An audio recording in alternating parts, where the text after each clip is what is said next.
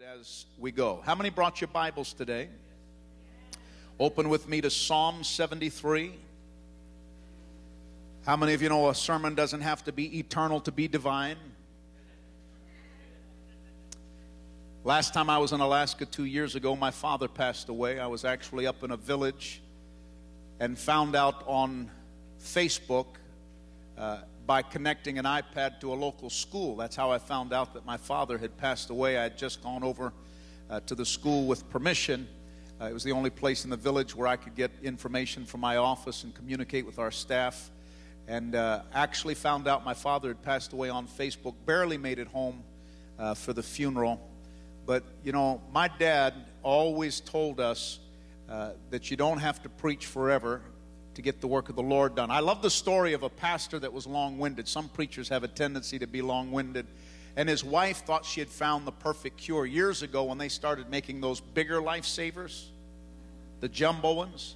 She put one in his pocket and she told him, When you start preaching, put that in your mouth.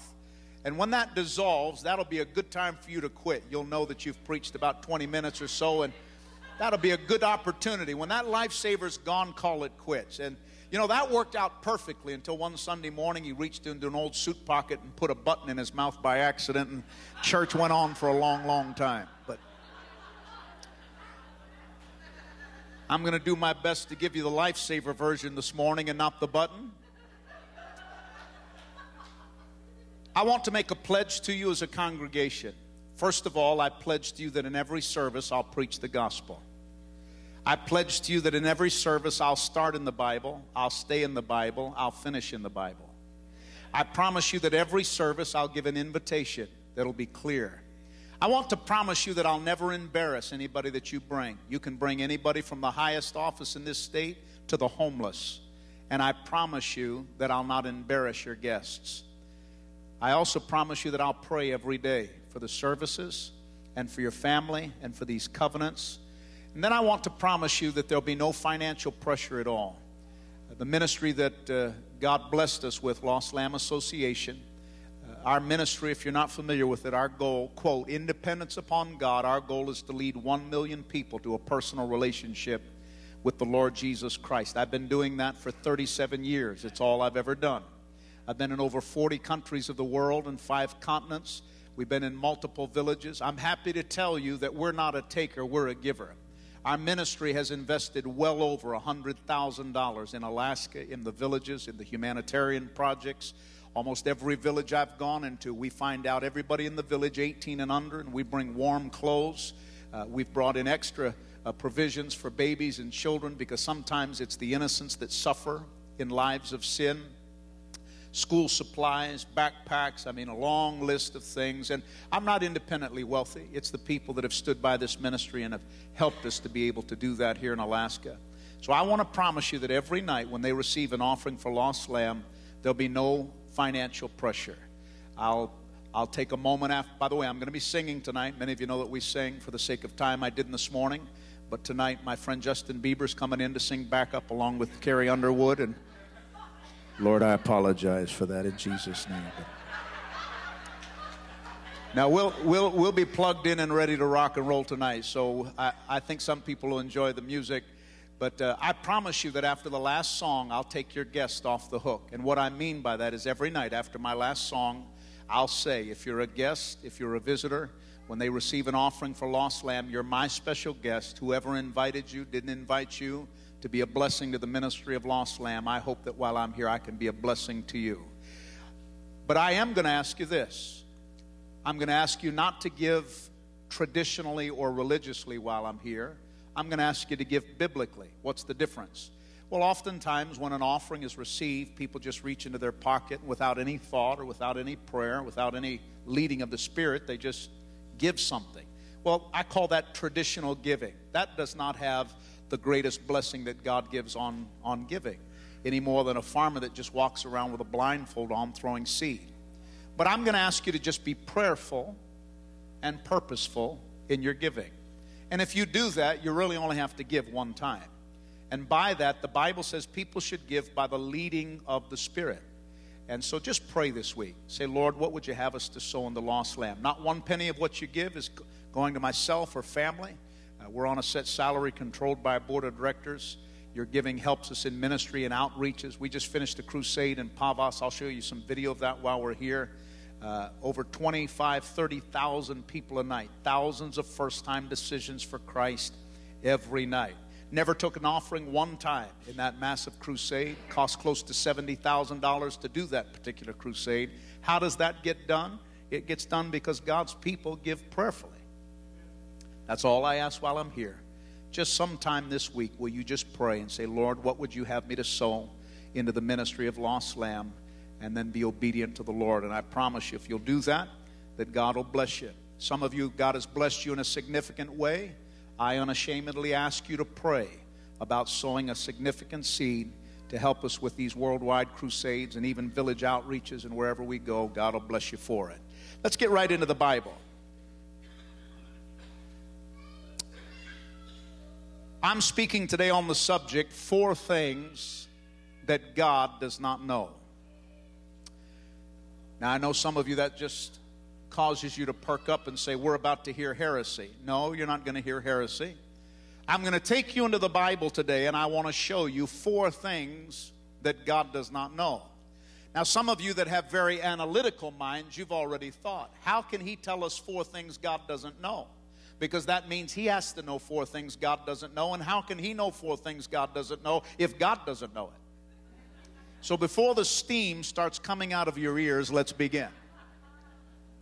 One verse of scripture out of Psalm 73, verse 11.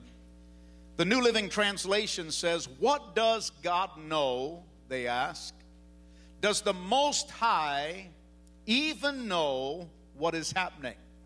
In the King James Version, it says, And they say, How does God know?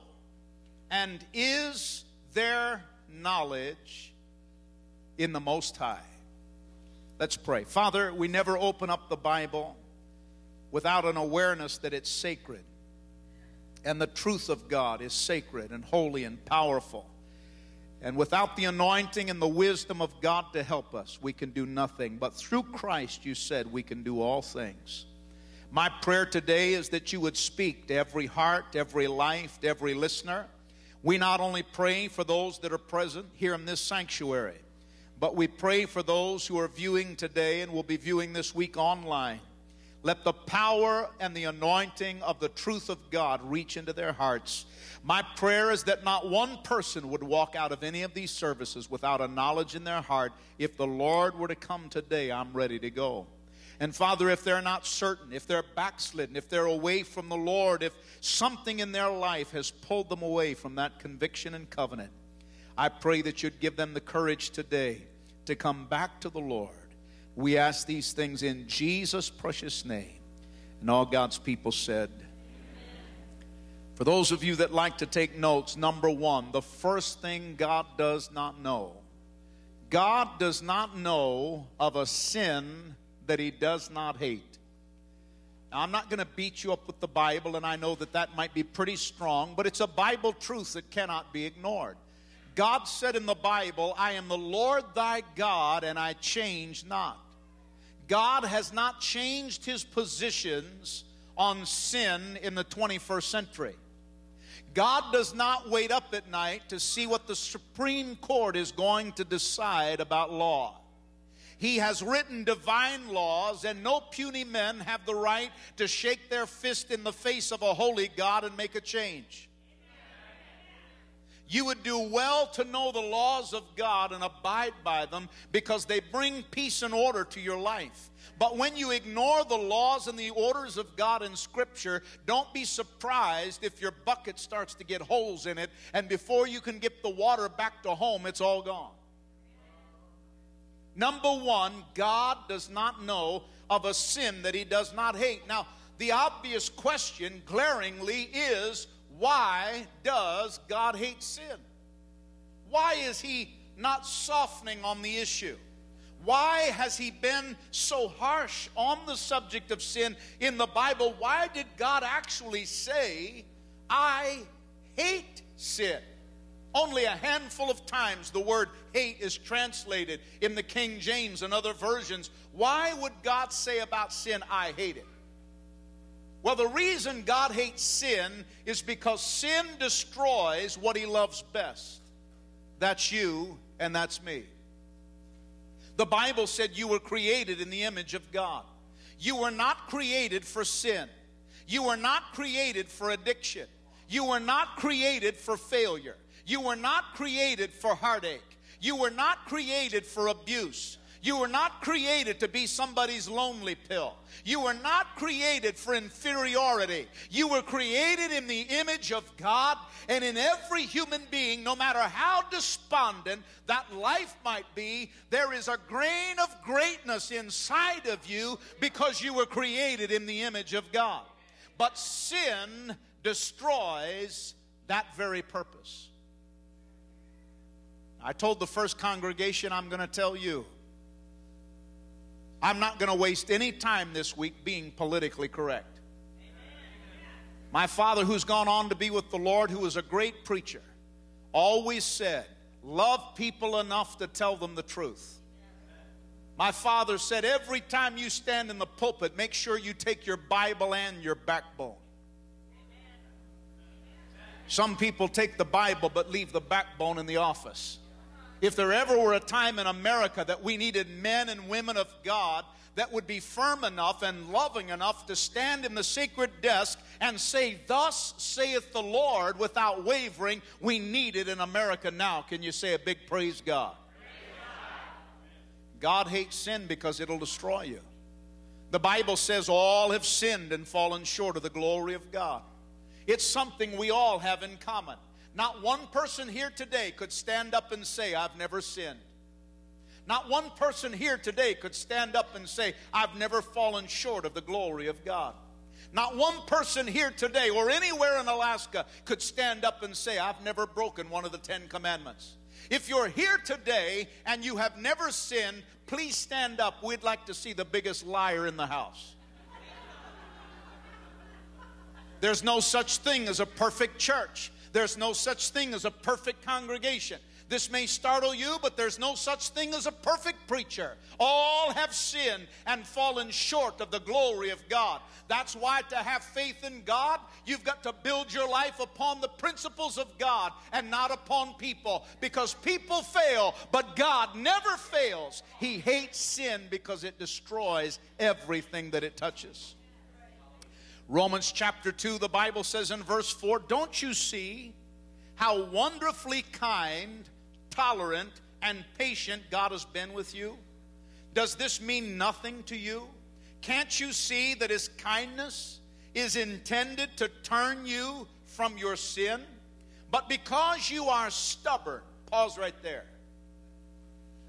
Some of you are not right with God, not because you're unsavable, but because you're stubborn. Some of you have been attending the church for a while, and it's not that you're unsavable, you're just stubborn. But to get right with God, you're going to have to crawl over stubborn. You're going to have to crawl over pride. You're going to have to crawl over all your religious hang ups and get to the cross as fast as you can.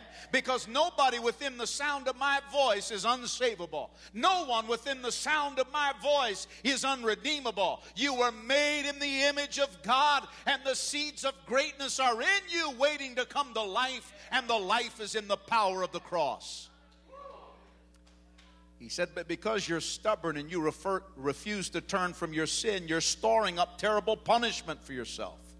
For a day of anger is coming when God's righteous judgment will be revealed. God's a God of judgment. One day you'll meet God. You'll either meet Him as your heavenly Father or you'll meet Him as your eternal judge. I highly recommend the first. But make no mistake, the Bible says a day of judgment is coming on this earth. I'm going to be preaching on prophecy this week, and I'm going to cover it in detail one night. The Bible says there's coming a seven year period of time. The Bible calls it the Great Tribulation. It will happen immediately after the world surrenders to a one world government, headed up by a man the Bible calls Antichrist. We're going to cover that in detail on Wednesday night when I show you that the Antichrist is alive and well today. But the Bible says that when he's revealed, one of the first things that he'll do politically is he'll be the first politician, the scripture says, who will be able to successfully draw up a peace treaty with Israel. That's in the Bible. Why is it that for the last umpteen years you have watched every single politician in our government do their best to orchestrate a peace treaty with Israel, but all have failed? John Kerry just recently made what he believed would be a successful attempt to draw up a peace treaty with Israel, but it failed. Why? Because the Bible says there's a politician called the Antichrist, and until he comes, no one will ever be successful in that peace treaty. But the Bible says that when he comes, that there's going to be an event called the rapture of the church. A seven year span of time will begin called the Great Tribulation. Three and a half years into that seven year period, the Bible said the Antichrist is going to break his treaty with Israel. And a persecution worse than Hitler's is going to come upon the Jewish people. There's a reason why in the last decade you've seen not only a rise of terrorism, a rise of radical Muslims, people that are hating Jews, standing on the UN floor saying, calling Jews monkeys, which is the worst slander to their people that can be imaginable in their eyes, publicly on the UN floor, one after another, calling the Jews monkeys and saying, We will exterminate them from the face of the earth.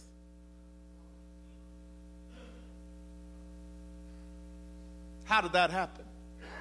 How is history repeating itself and setting itself up? I'll tell you why because sin destroys everything it touches. And the Antichrist is going to release a judgment. The Bible says when he breaks that peace treaty with Israel, that three and a half year period, that last three and a half years, the Bible says the wrath and the anger of God will come upon this planet. Jesus said, if God had not shortened that time to three and a half years, no one could survive. This week, when I preach on prophecy, I'll take you into the Bible. Over a third of the planet is going to be destroyed in a matter of months. The Bible says it's going to happen through nuclear war. The Bible says it's going to happen through a worldwide plague. And the Bible tells us that certain judgments in a short amount of time, over three, maybe two and a half, three billion, depending upon counts, of this earth's population will disappear. How severe will that wrath be? The Bible says every mountain will be destroyed, every island will sink into the sea. What is it that'll be so cataclysmic on this planet that that type of judgment will hit the planet? The Bible says there'll be a storm where they'll weigh hailstones that'll weigh in excess of 75 pounds. Can you imagine a hailstorm where the sky rains hailstones 75 pounds? Now, there have been major hailstones that have been documented that are large, but none quite that large. I don't care what kind of wax you've got on your car to protect its finish. The Bible says there's coming a day of judgment. So let me love you enough this morning to tell you that you're living in the last days of time and things are happening exactly as the Bible said, and you need to get ready to meet the Lord. The Bible said because you're being stubborn, you're staring up a day of wrath and judgment that's coming. Verse 6 He'll judge everyone according to what they've done. He will give eternal life to those who keep on doing good, seeking after the glory and honor and immortality that God offers, but he will pour out his anger and wrath on those who live for themselves. Are you living for yourself? Is your existence in a nutshell you, your life, your car, your job, your money, your pleasure, your pursuit, your guns, your toys, your life, your closet, you, you, you. You weren't created for that. It's the nature of sin that makes a person selfish and self centered. But the nature of God, God said, I'm not only going to bless you. When you live by the principles of God, God said, I'm not only going to bless you and give you the desires of your heart, I'm going to make you a blessing to other people. But God said, because you live for yourself and refuse to obey the truth and instead live lives of wickedness, there will be trouble and calamity for everyone who keeps on sinning. The Bible said in the book of Proverbs, the way of the transgressor is hard. Have you met people whose faces are hardened by a life of sin? I met a lady not long ago, I'll not mention where, but I was told she had lived a hard life, and I heard her story. You know, she grew up that way. She never knew any better, didn't know the Lord. No one had ever brought her to Christ. Just inherited that life, but it got bad, got addiction, and got suicidal. But when they told me how old she was, I kid you not, she looked 20 to 30 years older than what her actual age was. The Bible said the way of the transgressor is hard. The Bible says there's pleasure in sin. Preachers lie when they preach that sin is hard and they don't tell the rest of the story. The Bible said there's pleasure in sin for a season. Hebrews chapter 11. There's pleasure in sin. Don't fool yourself. There are some sinners in the infancy of their sin who are having more fun in their sin than you're having in your salvation. I've met a lot of Christians that don't understand the joy of the Lord is supposed to be our strength. It seems like the sadder they are, the more miserable are, the more spiritual they think they are. How are you doing today, sister? Oh, it's been a hard old week. Glory to God come to church with their lower lip rolled out so far you could roll a biscuit on it.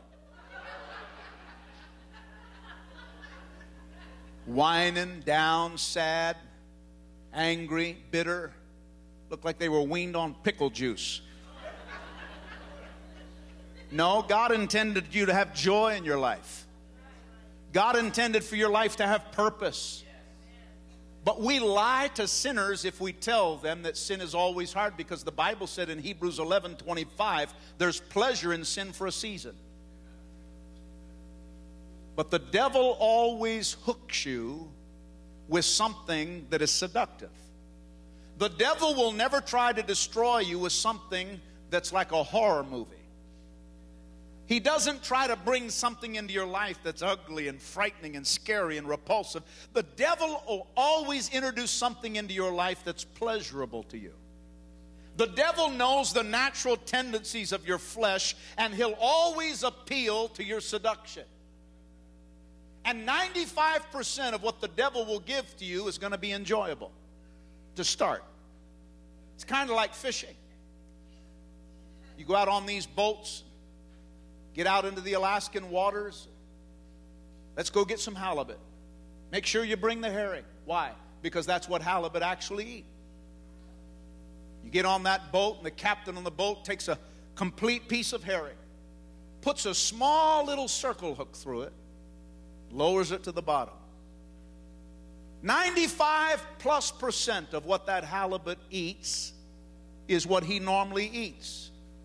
He likes it herring is on the menu. I think I'm going to go get me some. And when he bites into it and you feel it and you set the rod, the hook then is in the jaw. Though 95% of what the halibut bit was the real deal, there was a little thread of wire in it called a hook. And that little bit of hook turned that halibut from a normal meal to being fried at the local restaurant. That's exactly what the devil does with sin. He doesn't introduce sin to you as repulsive and ugly. He'll always send something your way that's seductive. He'll always send something your way that looks like it fills the void. But as soon as you get it into your system, He'll give you, the Bible says in Hebrews 11, a pleasure season. But when the hook is in and it's deep, and it's solid. The devil sets the rod, and you're fried, my friend. Because James 1:15 says sin when it is finished brings forth death. It always starts as pleasure, turns to pain, but it'll turn to a penalty. And James 1:15 says sin has a lifespan, and when it's finished, it brings forth death brother that I introduced earlier that said that he gave his heart to the Lord when my brother was my son was here in October. Ask him sometime if sin was destroying him. Ask him about how it turned from pleasure to pain to penalty. Ask him how it almost destroyed his life. Ask him about how it went to a place of being uncontrollable. Ask him about dysfunction. And you wouldn't just have to ask him, ask many of your family. Ask maybe the person sitting on your left or on your right. Sin is something God hates because it destroys everything that it touches. Number two, God does not know of a sinner that he doesn't love. Wait a minute. That's contradiction. How can you say God hates sin and then turn around and tell us he doesn't know of a sinner that he doesn't love? Four things God doesn't know. Number one, he doesn't know a sin he doesn't hate. Number two, he doesn't know a sinner that he doesn't love. How is that possible? I'll tell you why. Because it's two separate entities in the eyes of God. Just like somebody you love that may have a terminal disease, and the doctor says, I hate to tell you, but your mother has cancer. Now, cancer is, is, a disease that lives inside your mother, but it's not your mother. And you may grow to hate cancer. But though you may grow to hate cancer, it doesn't stop you from loving your mother. Why? Because though it's in her, it's not her. That's how God sees sin. It's a cancer and a curse that's in our life. And the Bible said we were born that way. We were born with the curse of sin. The Bible says that when Adam sinned in the garden, wherefore by the sin of one man, sin became a part of human nature. It's like a computer program that's inside you. You don't have to teach children how to sin. You don't have to teach a child to lie. Within minutes after learning to talk, they'll become proficient liars.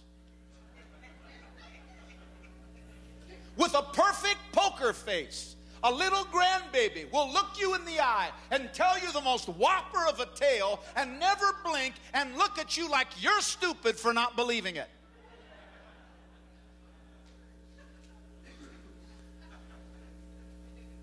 Did you wet your bed? No, I didn't wet my bed.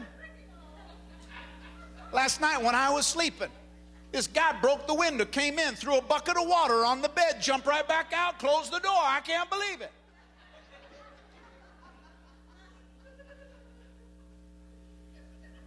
Sin nature is in us. And you don't have to teach people how to sin, it's a part of your nature under the curse. The Bible says we were all born with it. You see, that's why I constantly tell people there has to be a time in your life when you get right with God. Because until you personally and publicly make your commitment to Christ by faith, the Bible says that curse is incurable. There's only one thing that breaks the curse of sin, the Bible said in Romans chapter 4 the blood of Jesus Christ cleanses us from all unrighteousness. When Jesus died on the cross, it was not just a day of Roman torture and execution. The Son of God became the penalty and the offering to break the curse of sin. There has to be a day when you understand that. Jesus was the friend of sinners. Jesus didn't have attitude with sinners. As a matter of fact, the religious elite of the day, it bothered them that Jesus was spending so much time with sinners. They actually said to his disciples, How come your master is eating and having fellowship with notorious sinners? Teed them off. They were ticked. Hey, if he's the Son of God, we're the religious elite. Didn't he see the clothes we were wearing?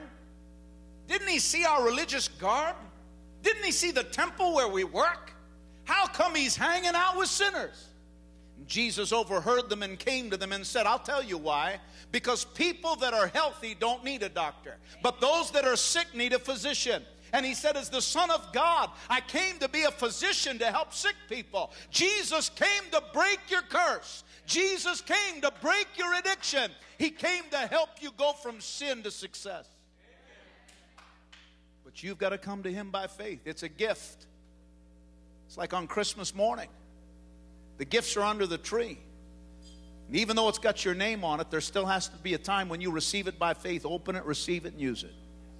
The Bible says, For by grace are you saved through faith, not by your works. It is the gift of God. By coming to this altar and praying with me in just a minute. Yeah, I'm going to give a public invitation. I'm not one of those coward preachers breeding cowards.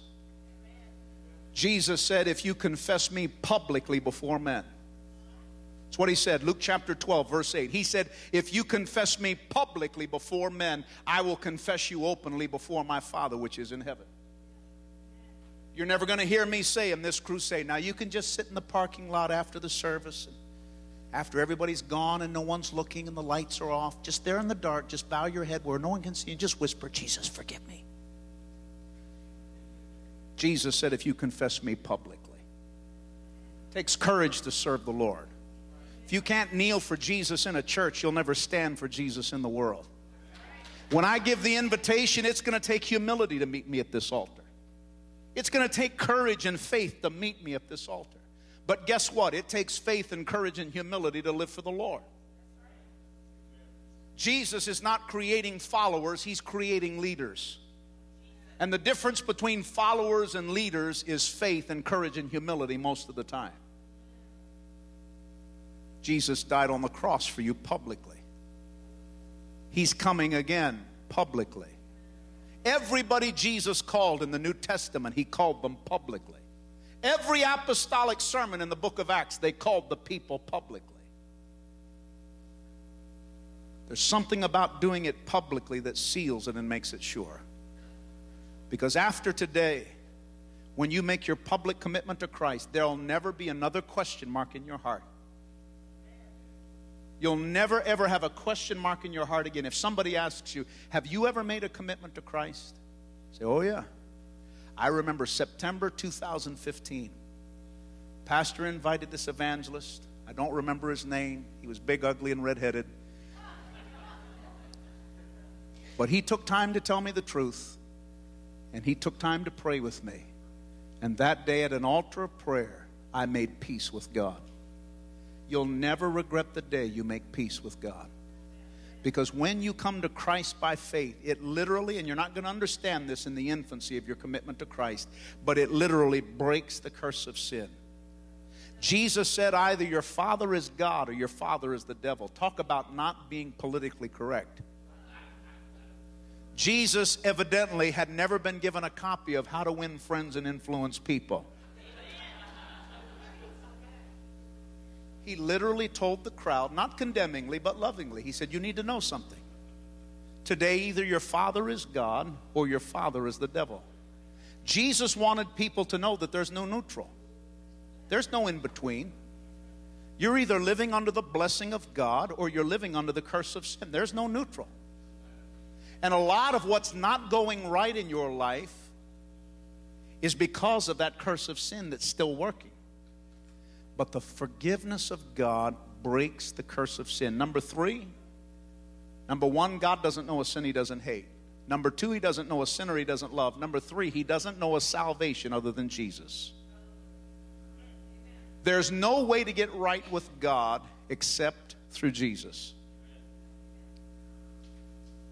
Boy, does the world hate when preachers dare say that. You evangelicals are so narrow minded. Let me tell you something. I didn't say it. I didn't say the only way to get right with God was Jesus. The Bible said it. Jesus said it. John 14, verse 6, Jesus said, I am the way, the truth, and the life, and no one can come to the Father except through me. Well, that just seems wrong. Really? If you were dying of a disease and they got you to the hospital, I just did a crusade in Central America. When I got there, they said, by the way, you'd do well to kind of study this chart here. There's 23 of the most venomous snakes in the world here where you are at. I was aware of one of them called the fer de lance, which is French for tip of the spear, the most a venomous snake in the world by some standards. Some say the black mamba in Alaska. Either way, if they bite you, it's not going to be a good day. But what if you were on vacation and got bit by a venomous snake and they took you to a hospital? The doctor said, I have good news. There's only one antidote for that snake, and we have a vial of it here.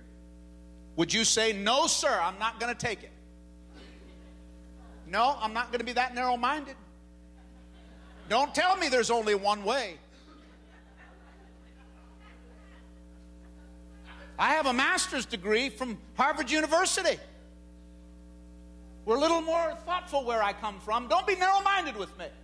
Till you have three or four cures, I'm just going to sit here and die. it's just that stupid for people who get mad when the Bible says there's only one way to God. Why did God only give us one way? Because that's all you need. You were wanting something from the original Hebrew, deep, long, difficult to understand. When you're dying in sin, there's a cure that works. That's all you need. The Bible said the blood of Jesus Christ cleanses you from all unrighteousness. The cross is a cure all. Christ is a cure all.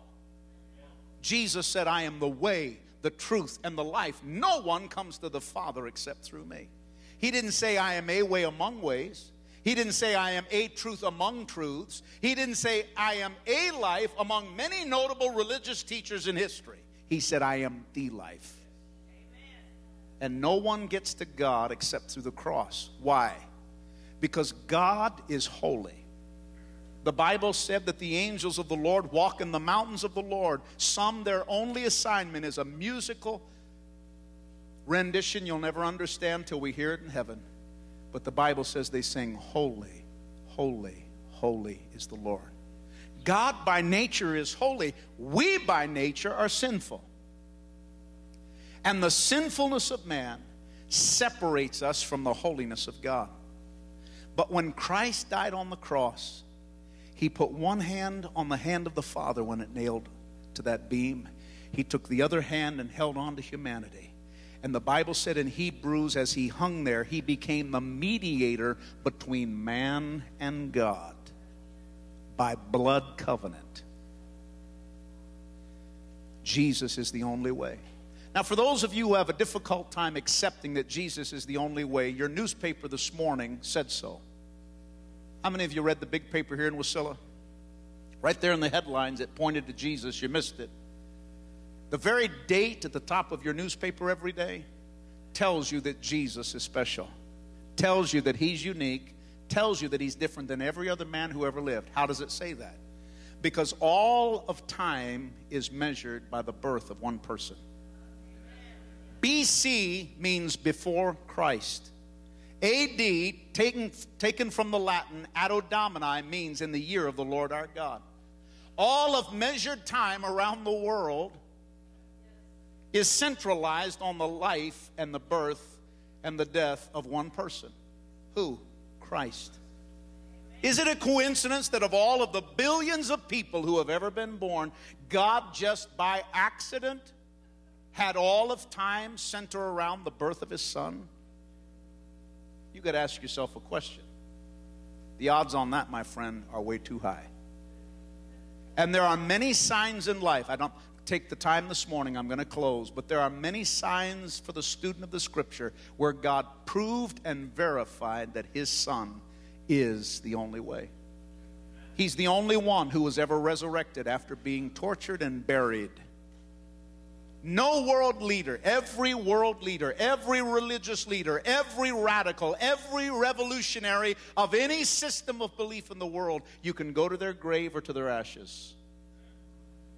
But the tomb outside of Jerusalem is still empty the last time I was there. And by the way, for those of you who are students of the proof and the authenticity of Scripture, there were over 500 witnesses to the resurrected Christ after his death in the records of history. Over 500 witnesses. I'm not talking about Christians and followers, many of them were unbelievers. But history tells us there were over 500 that witnessed him in his ascension to the Father. Stand to your feet with me, please. You said four things God doesn't know. That's only three. You're right. Four things God doesn't know a sin he doesn't hate, a sinner he doesn't love, a salvation other than Jesus. Number four, a schedule for salvation better than right now. You said, Tiff, you told us that you were going to start in the Bible, stay in the Bible, and finish in the Bible. There's nothing in the Bible that says I have to get saved in September in Wasilla. 2 Corinthians 6 and 2 For God says, At just the right time I heard you On the day of salvation, I helped you. Indeed, the right time is now. Today is the day of salvation. What a verse. When is the right time for a person to get right with God? The Bible said today. God said today is the day of salvation. The right time is now. Let me break that down for you. I could teach this to your children in Sunday school. Nobody makes a decision yesterday because yesterday's history. Nobody can make a decision tomorrow for tomorrow's hope. Decisions cannot be made in the framework of history and decisions cannot be made in the framework of hope. Decisions can only be made in the framework of now.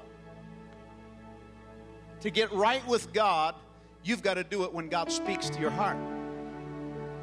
Because if you say, I'm going to do it tomorrow, you take the now miracle and you put it into the hope of tomorrow, and tomorrows oftentimes never come.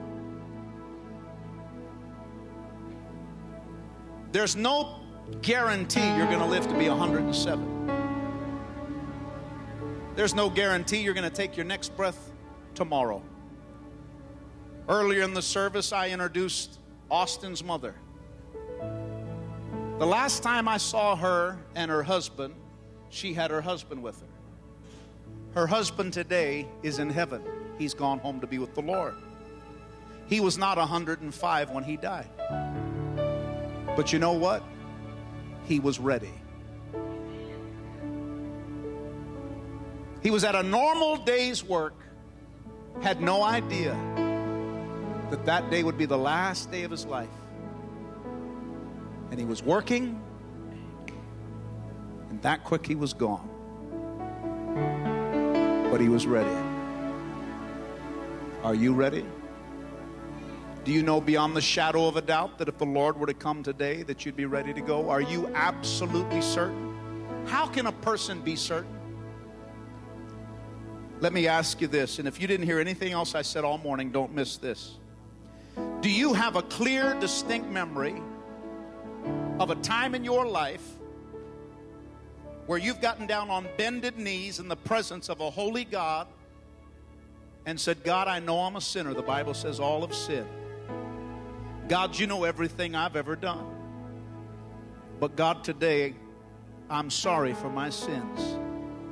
I want to be what you want me to be. And so today I'm willing to repent of my sin and I don't want to be stubborn another day. In eternity's morning, I don't want to face you as judge. I, I want you to be my heavenly Father. So today, by faith, I trust in the cross. I trust in what your son Jesus did on the cross. Will you forgive me and come into my heart and be my Lord and Savior from this day forward? I want to live for you.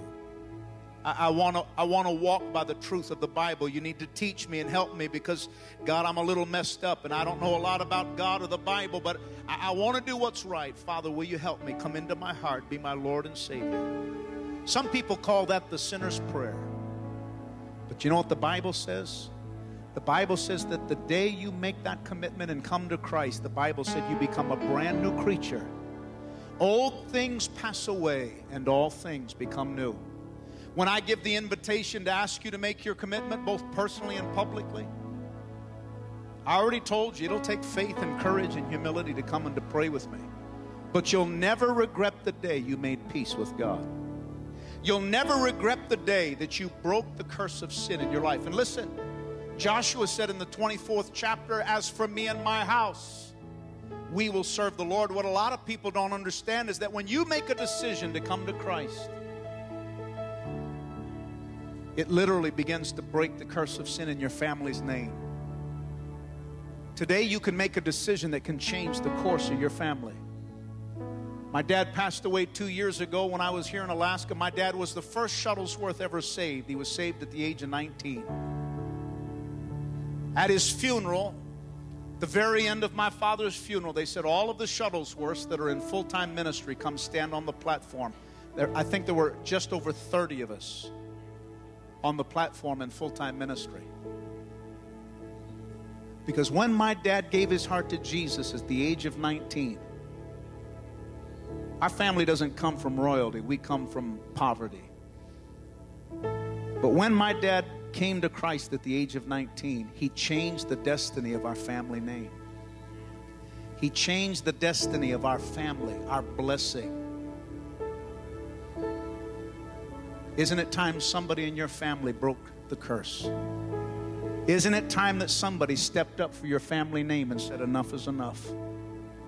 Isn't it time that somebody stood up in your family and said, No more addiction, no more alcoholism, no more abuse, no more dysfunction, no more poverty, no more disease, no more disaster? Because by coming to Christ, the blessing of God will break the curse of sin, and your life will be under new management. Your life will be under new management, and God will help you. I know somebody's listening to me. I feel it in my spirit. Somebody's listening to me. You don't know a lot about God, very little. You know very little about the Bible. Somebody twisted your arm and got you to come. But the Holy Spirit is speaking to your heart right now, and you know it because you know this morning you're not just listening to some preacher that's up here to have some religious Sunday service and we all go home to chicken dinner. You know in your heart of hearts that God sent a man to this pulpit today that loves sinners, that cares about your life. God cares about your life. Today's your day. Today's your day. So when I ask for those to come, I'm going to ask those of you that have the courage, as I do everywhere I go, you be the first ones to come. Your courage will help some that don't have that same strength. Christian, if you have some with, someone with you, a friend, a neighbor, maybe you've invited someone, maybe there's someone next to you that you don't know, as people are gathering, just kindly, not forcibly, just kindly, turn to them. And it'll take courage for you to do this, but just turn to them and say, I'll walk with you. If you want to make that commitment, I'll walk with you. Because if you're right with God, you had to do it. Why don't you bring somebody with you today? Some that are coming, it'll be your first commitment to the Lord. First time you've ever made a public commitment to Christ. But if you need to make a recommitment to Christ in our events, the altars are always open for people that need to come back home. I'm going to ask you to start coming right now, and we'll pray as they sing. Lord,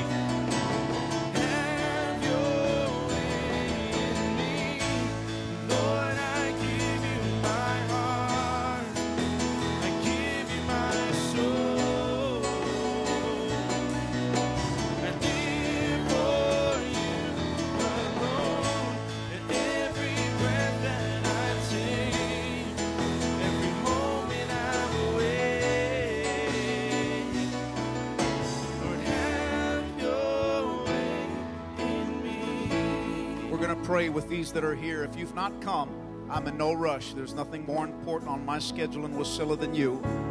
So if you're not here and you need to be here, you come quickly. But we're going to pray. Those of you that are here at this altar, here's the promise of God. It's not my promise, it's God's promise. God said, All who call upon the name of the Lord shall be saved. You know what that means in the original Greek? It means all. Everybody who prays and asks God for forgiveness, He said all. What does that mean in a practical way for you? It means there's nothing in your past, there's no sin in your life, there's nothing you've ever done that God can't forgive. The grace of God is greater than your past. So don't you think for a moment that you're too bad for God. God's bigger than your devil. And today you're going to leave it at the altar. And the Bible says when you come to Christ, you become a brand new person. You're not going to understand all of this this morning. With time, as you learn the truth of God and His Word, you'll learn. But the Bible literally says that God takes out of you a heart of stone and puts in you a heart of flesh. Holiness begins on the inside and works its way out. It doesn't start on the outside and work its way in. So when we pray, the only reason I'm asking you to pray with me is a lot of people that come to hear me. It's just the way God designed our ministry. But a lot of people that come to hear me don't go to church, don't know how to pray. It's all brand new. But prayer is just talking to God from a sincere heart. That's all prayer is. Don't make it theological and complicated. It's talking to God from a sincere heart. I don't have to ask if you're sincere. You wouldn't have come forward if you weren't sincere. So when we pray, know this. When you pray with me from your heart, God, the Bible said, He tunes His ears.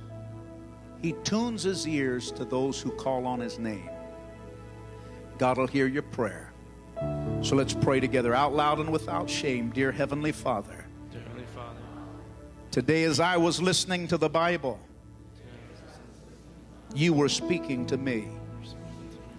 Down deep in my heart, I don't want to live under the curse of sin. I want to live under the blessing of God. Sin came to destroy me, but you came to give me life and divine purpose.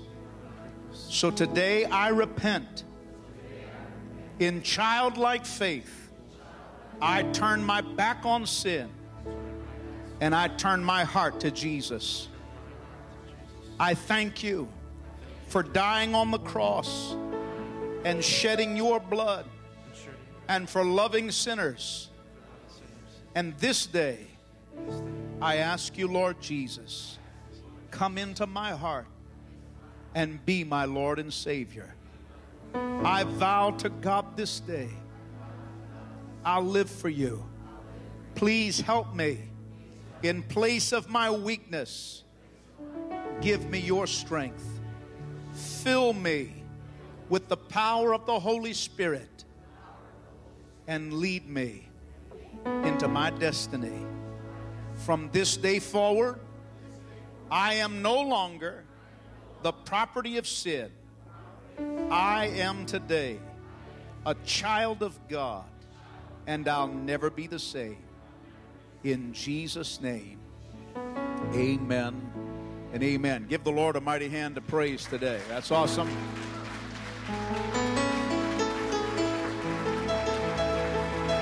As Brother Alex comes, hold on just a moment. As Brother Alex comes, those of you that are at the altar, there's some prayer counselors. They're going to give you some literature. Take the time, listen carefully, take the time to please fill out your name and address because our ministry, the people that support our ministry, I want to send you a gift, a CD entitled Living the Christian Life. And when I say it's a gift, it's a gift. No postage, no handling, no strings attached. The people that stand by this ministry, we're committed not only to your decision, we're committed to your discipleship. This is not the end of what God's going to do with your life, it's just the beginning. So if you just be kind enough with that counselor uh, to leave that name and address where you'd like that ship, we'll get that to our office and they'll get that out to you as soon as possible. Don't forget the service tonight. What time, Pastor Alex, again? Everybody say six o'clock. Six o'clock tonight, we're going to take you into the Bible, the first things first covenant. It'll be a great blessing to you. We'll see you tonight in God's house. Amen. Amen. Pastor Vince, would you come? If I can, can you guys put your hands together one more time for these guys who made a commitment? As uh, Brother Tiff had just mentioned, we want to try and get your information. So if I can have my altar workers, if you guys here could please just follow Pastor Vince, he's going to lead you right in the lobby. We're just going to get your information from you, and we have a gift for you as well. If you just follow Pastor Vince right there, everybody here in the altar, if you guys just follow Pastor Vince right here. Come on, put your hands together one more time for these guys. Hallelujah. Thank you, Jesus. Thank you, Jesus. Hallelujah. You may be seated. You may be seated.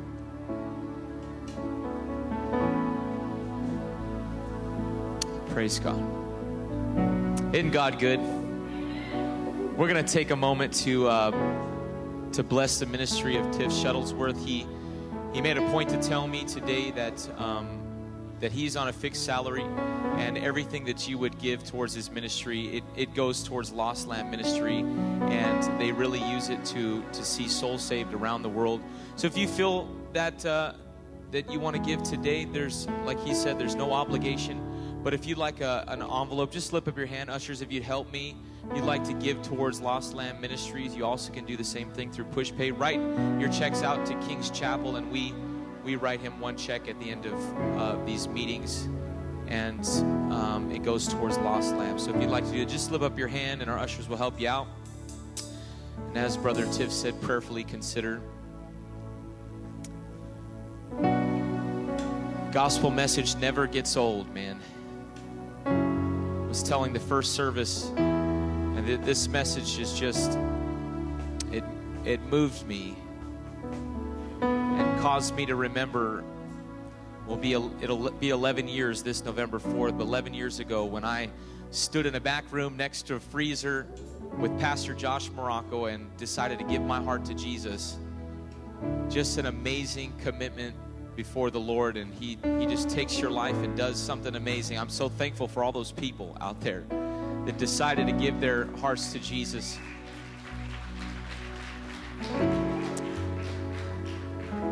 Praise God. Also, if you're interested, there's a product table out there with uh, Brother Tiff's stuff. If you'd like to stop by there, you can as well. Ushers, would you come? Let's take a moment to bless the ministry, the lost lamb.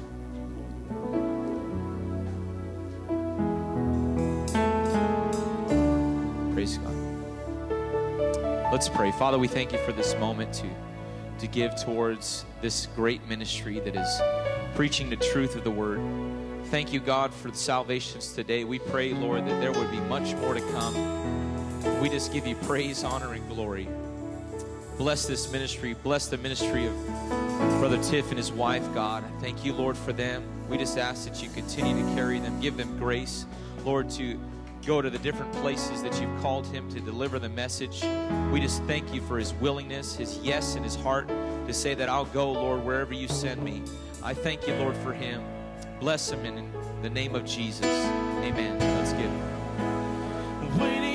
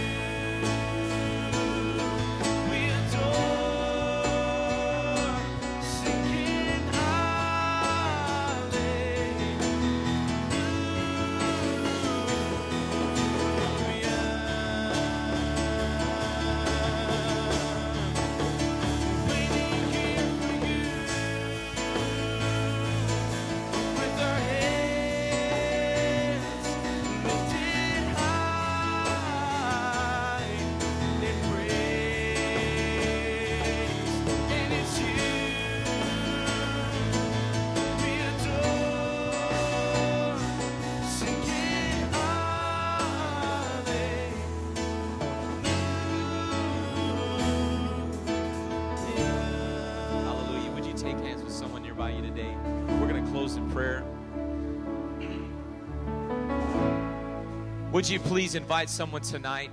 Tonight is 6 p.m. and all throughout this week, Monday, Tuesday, Wednesday night at 7 p.m.